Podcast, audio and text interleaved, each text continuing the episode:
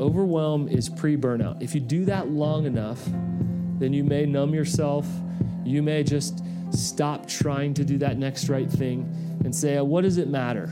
If you've ever been overwhelmed, you know that, like, hey, I'm going to just throw up my hands thing. Because what, what does it matter? I can't do it all anyway.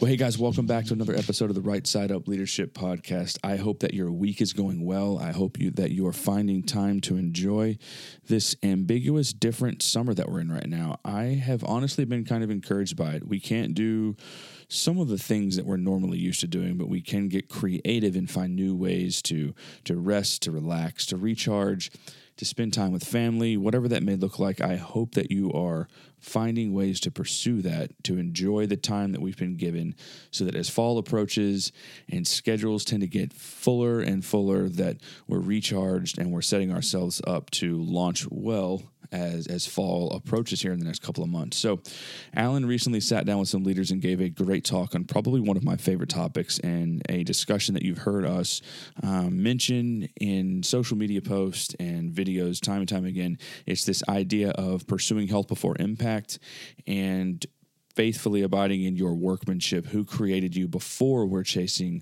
after works. So, health before impact, workmanship before works.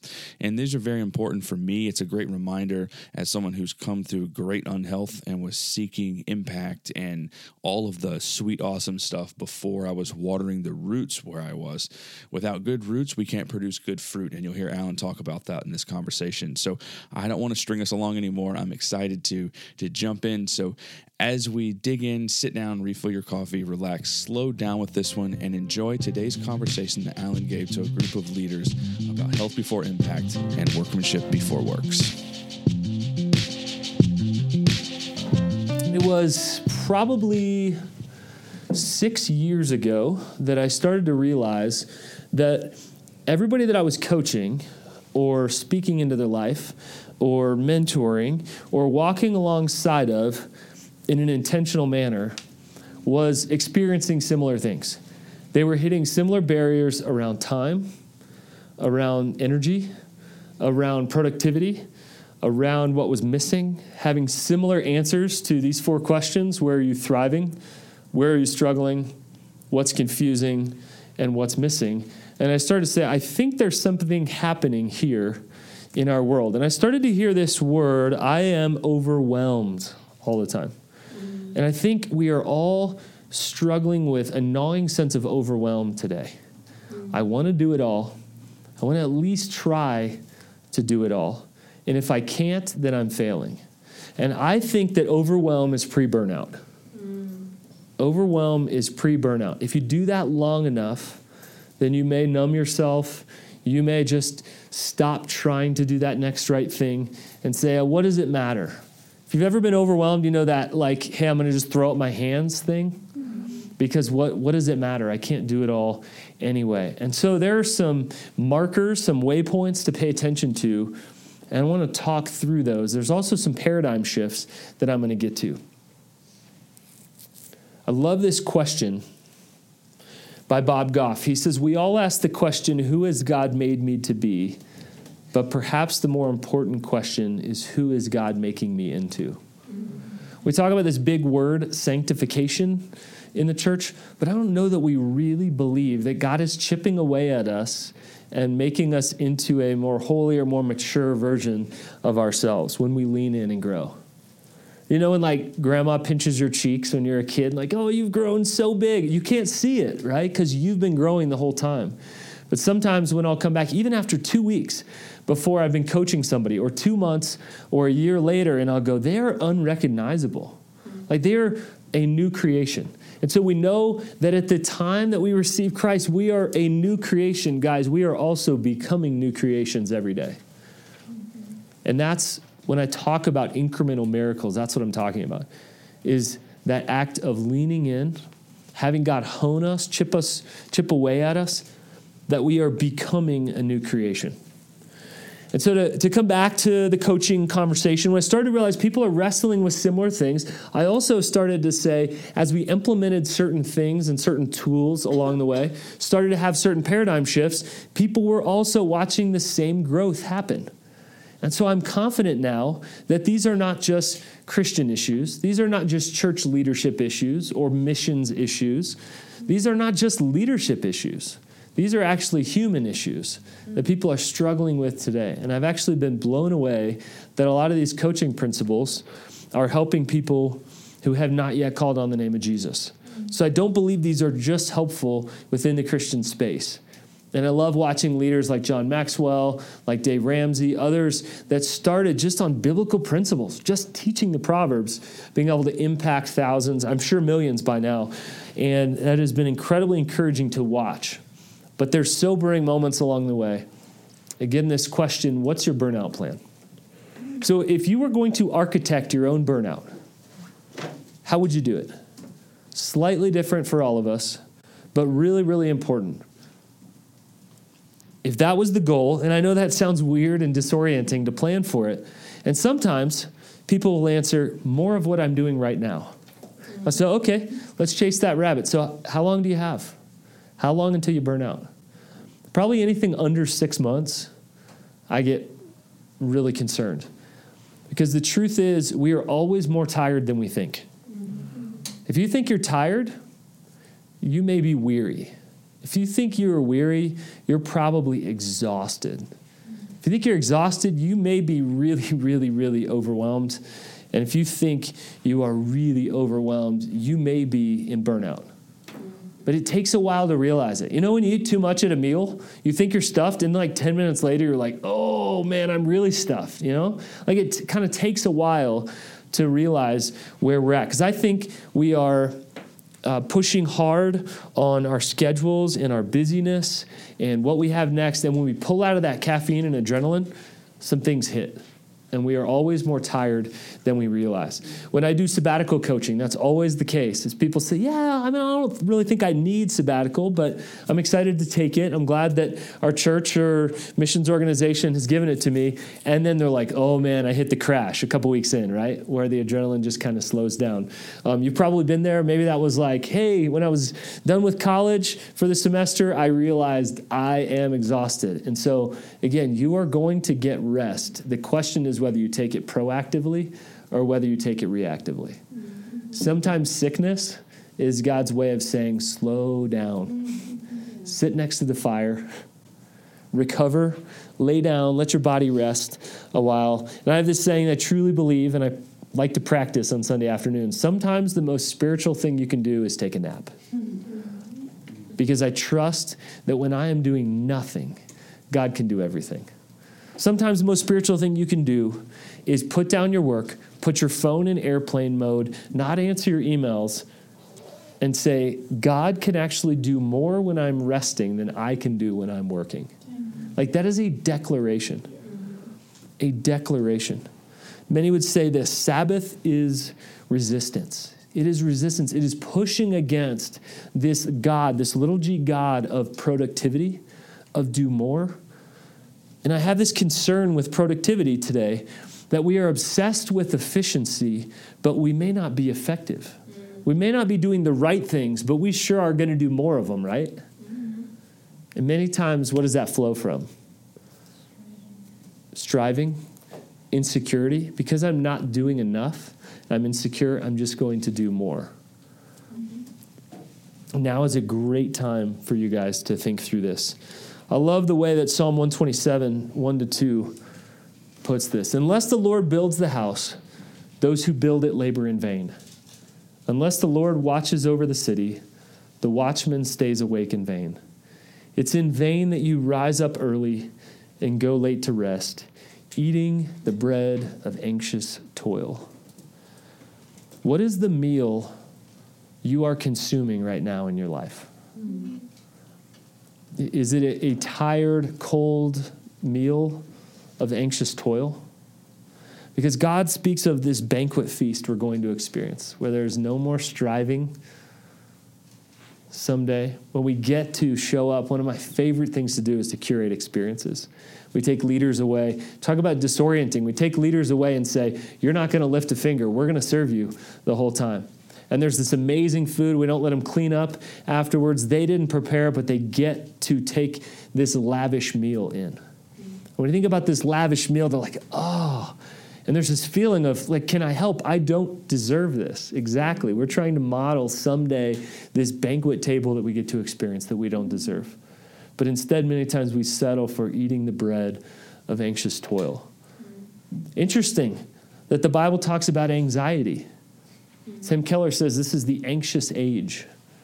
Like, if that's what this age is known for, like our grandkids and great grandkids are going to say, yeah, they lived in the anxious age. Like stress skyrocketing, anxiety skyrocketing. And by the way, yes, there are reasons to seek. I'm a big fan of counseling. There are reasons to seek meds, absolutely. But I think a lot of our anxiety today is sort of a, a low grade, mid level anxiety that many times is self produced, is not just our body needing more of something. Many times it's our soul needing more of something because we have pushed ourselves there. Guys, I'm so passionate about saying, how can you identify this now? How could you proactively see this instead of getting in that spot going, oh, man. A friend of mine, he said he would go to all the conferences, and as a young leader, he would listen, and he realized there was the same thread or the same storyline in everybody's story. And it was, it was this it was that ministry almost killed me. The ministry almost burned me out. And what he realized was that's not ministry's fault. That's not heeding the warnings. And he said, I would have to be the Proverbs definition of a fool not to hear that there's the same storyline. And so when I asked him, How did you practice Sabbath? He said, I heard it enough that I just needed to take heed and take warning. And so I'm crazy enough to believe you guys could discover the gift of Sabbath before you actually feel like you need it. Like that you don't have to be at the end of your wits. And by the way, that the abundant life is not a unicorn, that to be a leader, to go the distance, to do incredible things and faithful things in the name of God, you don't have to head toward burnout. Mm-hmm. Like if you've never seen that model before, I'm to tell you there's a lot of faithful leaders that are choosing to live this abiding, abundant life in Christ. And I'm sorry that that message isn't more prevalent. We don't tell those stories. We hear the one that hits the wall. There's so many faithful leaders out there who are going the distance, they just don't make the news. And I just want to encourage you with that. And I know many of them, and I get to coach some of them, and I'm so grateful for that. But none of these tricks and tips and creativity and productivity matter at all if you don't believe this that the abundant life is possible. Do you actually believe the abundant life is possible? This overflowing life to the brim that Jesus speaks of. Because if you don't, then the rest of this stuff is just going to take us off course. Again, we're just going to get more efficient doing things that we actually have no business doing that we're not uniquely designed for. And whenever I speak or teach, I use that phrase unique design. What are you uniquely designed to do? And a tough exercise, but a really good one, is to create a unique design statement. My name is blank, and I am uniquely designed to blank. Takes some time and some energy and, and some insecurity, but what are you uniquely designed to do? That God has just built you in form and function. Again, it works and it's functional, but it's beautiful as well, and it has pleasing form to it that God would uniquely design you for something. So I can tell you this if your unique design is just looking at somebody else and trying to copy that, again, you just have a crappy version of somebody else's life and their design. What are you uniquely designed to do? That's one of the biggest, scariest questions that we can ask. It's dangerous and it's so necessary today. What are you uniquely designed to do? And do you believe the abundant life is possible? Yeah. So, with that question, like, how do you go around, like, how do you figure that out? God? It's a great question. How do you figure out what you're uniquely designed to do? I think it's a constellation I think it's asking other people. I think it's who, who know us and love us and will tell us the truth. I think we discover unique design by looking back, and it's more things that have always been there and always been true. I say this phrase pay attention to what you pay attention to. Like when you daydream, what do you daydream about? And sometimes those things feel weird and insignificant. But like since I was 13 years old, I have dreamed of a cabin in the mountains. And like bringing other people there and it being like a fun refuge getaway place. And you're like, ah, oh, what does a 13 year old know? Well, when that doesn't go away, for over 20 years, like you have to ask questions like, huh, I don't think other 13 year olds dream of like a relaxing cat. Like that's like an old man dream, you know? like what third, like what kind of old soul at 13 dreams of a cabin in the mountains? And it was like, oh, I've always gone away to the wilderness to hear from the Lord. Mm-hmm. I've always, for whatever reason, taken a giddy joy in catching a trout. Like I can't explain it. Like, huh, maybe there's something there. So sometimes they're there. They just we just haven't looked backward. And usually we connect the dots by looking backward. Um, of course, seek the Lord. What makes my heart leap? Uh, a friend of mine says, uh, "What blows, what blows you away? Uh, how does he how does he phrase it? What baffles your mind and blows you away? So, what do you absolutely love, and then what kind of messes with you? Um, sometimes there's a holy anger. Often there's a holy anger that accompanies things um, like, man, it drives me crazy when blank. Like when people don't live up to their full potential, it drives me crazy, which means, huh, maybe I'm supposed to help them live out their full potential and how God has uniquely designed them. So I'd say that's a constellation of about four things. Um, what may be helpful is the things that are right in front of your face that other people have seen your whole life. Takes a lot of insecurity and courage to go ask other people, like, what do you see in me? What do you see me? This question that I like to ask what do you do better than 10,000 other people? So if you live in a small town, you'd be the blank gal. You'd be the blank guy, the person that they always go to to what? And uh, it, it takes some work, some time, but and, and it may feel a little silly, and you may feel a little smaller, insignificant, but to say, huh, that's something people have always come to me for.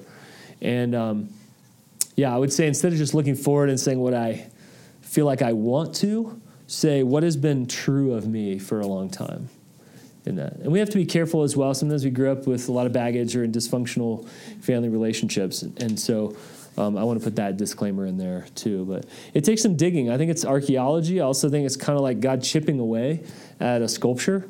And many times we treat it like the blank canvas like what am i going to paint? And it's terrifying right? When we're like well god has already painted a lot on there. I think it's more like a chipping away. If you've ever seen an ice sculpture being chipped away you're like what is that? Like is that a duck? Is that a man? Mm-hmm. like is that a basketball player? Like what's happening there? And it's god sort of chipping away at it. Um, so does that make sense? Mm-hmm. i would start there with unique design. Unique design says that there's a designer that is very intentional and on purpose and it also says to me that when I'm living out of design, that I'm living in dysfunction. When I'm living in God's design for me, there's function there. And I think that is true in so many areas of life when we go, man, I love those spaces and those environments. And sometimes we just discover it by accident. I didn't know what coaching was. Um, I thought coaching was just reserved for sports, and I certainly didn't think you could ever get paid for it and justify part of your week to do it. And now I'm like, oh, that's a thing. And so sometimes you just take your next right step and you do it.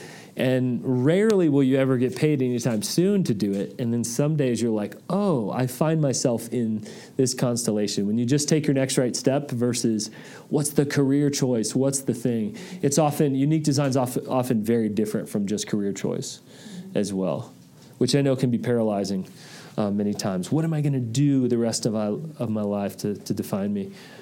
Um, health before impact says watering the, the roots brings healthy fruit. And the problem today is that we are part of, we see fruit in Walmart, and by the way, it looks so fake, like it's perfect every time. And we don't see the whole process of cultivation. So I want to read this passage for you Matthew 7 15 to 20. Beware of false prophets who come to you in sheep's clothing, but inwardly are ravenous wolves. You will recognize them by their fruits. By the way, let me stop there. If there's someone who you're wondering, man, like, what's going on with that person? I don't know them yet. Um, should we do life together, leadership together, ministry together? Well, I would say stand back and just watch for the fruits of people's lives. Mm-hmm. And ask ourselves that sobering question as well What is the fruit of my life? There have been certain seasons where I thought the fruit of my life was hustle and busyness, and people calling me and say, Hey, man, I know you're really busy, but if that is the first thing people think when they call me, then I've got an issue. And I need to deal with that. I was living from a hurried soul instead of leaning in and being fully present where I'm at. God is not in a hurry. What are, what are the fruits of your life? What are the fruits of those around you? Are grapes gathered from thorn bushes or figs from thistles? So every healthy tree bears good fruit, but the diseased tree bears bad fruit. A healthy tree cannot bear bad fruit nor can a diseased tree bear good fruit. Every tree that does not bear good fruit is cut down and thrown into the fire. Thus you will recognize them by their fruits. So, in verse 19, know that this is about pruning. This feels like just super intense and super harsh, but it's just part of the process, right? Of pruning. We have uh, two apple trees in our backyard, and um, one year I didn't do any pruning. I didn't water their roots at all. And then I look across the street and I'm like, oh, why is his tree producing and not ours? Because I didn't do anything to prepare it all year long. There's a pruning process, there's, there's a watering process. I didn't take care of the roots and I'm like, what in the world? Like, why are they growing apples, not me? And then I like go over with a bucket and I'm like, hey, buddy, Rick, can I have some apples? hey, man, and which she gladly gave me, which is way easier than cultivating it myself. A healthy tree cannot bear bad fruit health before impact. Health yields impact. Now, it may take a while, but every healthy tree bears good fruit. I love this promise. So, what would your life and leadership look like if you were healthy? Mm. What would your life and leadership look like if you were healthy? Many times we've skipped right over these passages. I mean, Jesus is talking about health here. And it looks vastly different. There's different areas of life. And, and I want to give you what I call the 4D, the four dimensions. Love the Lord your God with all your heart, with all your soul, with all your mind, and with all your strength. The four dimensions of how God has built us. God, God has wired us not just to be four different people heart, soul, mind, strength, but to be whole, to be unified. You ever feel like one area of your life is out of whack? What happens? Another area gets out of whack in another area. It's like if you stop sleeping, then I can tell you that different areas are quickly going to get affected. Maybe you, you stop eating very well. You start living reactive and saying yes to everything or no to everything. And you either like, you know, head into people for meaning and everything, or you completely isolate from people. But we are holistic is if one area struggles, the rest do. Here's the great news, too. If one area is getting healthy, sometimes we realize, oh man, that that's the next area for me that's going to get healthy. Often I find if I start the day well with either a workout or just time with the Lord or a combination of those things, a good prayer and a good jog or a hike or a, a good decision at the beginning of the day, you can stack another decision on top of it and stack another one on top of that. If I start the day and I eat, you know, 16 pieces of banana bread and I'm just like, oh man, like I can tell you, I'm probably about to make poor decisions along the way each day. How much is that true of our seasons in life? Of the big decisions that we make? Guys, the small decisions, that's where it's won. The little decisions, that's where stewardship happens right there. And I want to challenge and encourage you guys in this because this stuff's right in front of our nose in the Gospels. Jesus is talking about it. Roots and fruits. The basic laws that God has sown into the universe of sowing and reaping are there, right? I love how Mumford and Sons puts it where you invest your love, you invest your life. Like we know these things to be true. And yet we think, oh, like I can white knuckle it and I can push for a season, never for perfection, but what does health look like for you?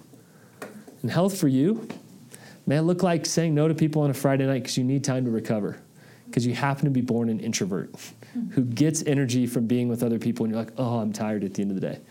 Health for you may be like, oh, I'm going to peel back from six cups of coffee, this was me, to two cups of coffee. Like that, that's reasonable. Six cups, like I don't need that. it looks like me going to bed early so that I can have tons of energy in the morning to be able to create because that is the best time I get for content creation is while it's dark and the family's not up yet. What does that look like for you? What does healthy living look like for you? Many times there's a difference between who we actually are and who we desire to be. And so, one exercise I think is really fruitful is write down a word that you want to describe your life. Take a moment, just write down a word you want to describe your life.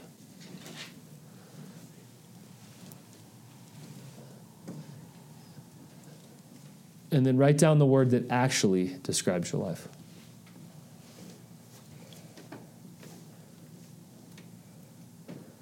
I realized there was a big gap for me the first time I did this. Was that the word I wanted to describe my life was grounded. The word that actually described my life was scattered. There's a big difference between those two things. And I realized there is a gap there. And whatever that is, none of this, by the way, for shame or guilt.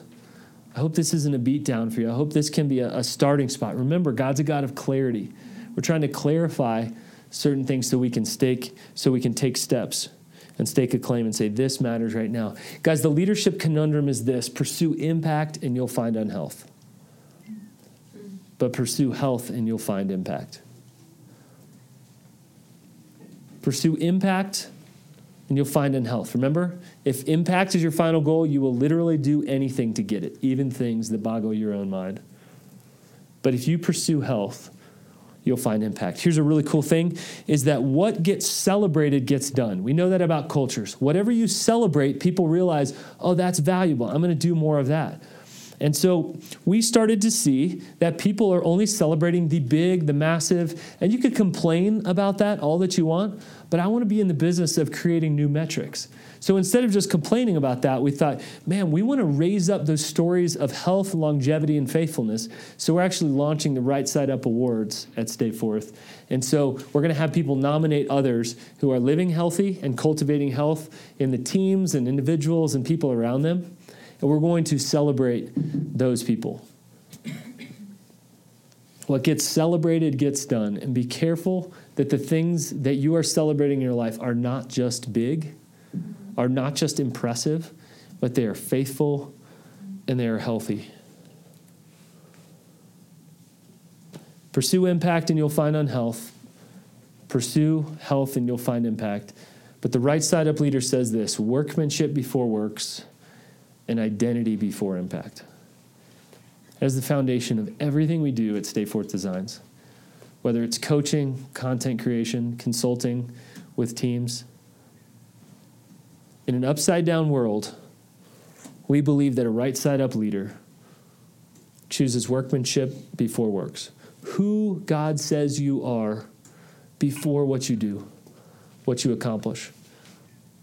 Who He's designed you to be before the work that you do, an identity before impact.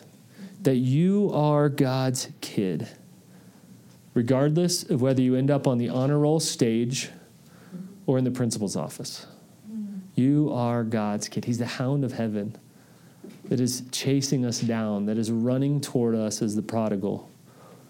Wherever you find yourself today, maybe completely discouraged by your state of health or completely encouraged that, man, this is doable. Just say this God loves you for who you are, not what you do. And that, my friends, is really good news. Let's stop there. It smells like there's some food in the room. Well, friends, we hope that you found today's episode of the podcast encouraging.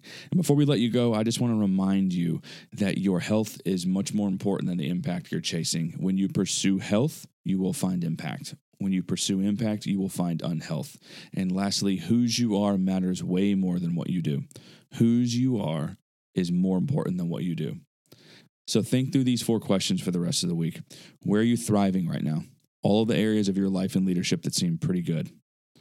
Where are you struggling right now? What seems off? What's just tough? What's confusing to you right now? Where do you need clarity? And what's missing right now? What are you longing for? As always, you can catch the Right Side Up Leadership podcast every Tuesday and Thursday wherever you consume podcasts.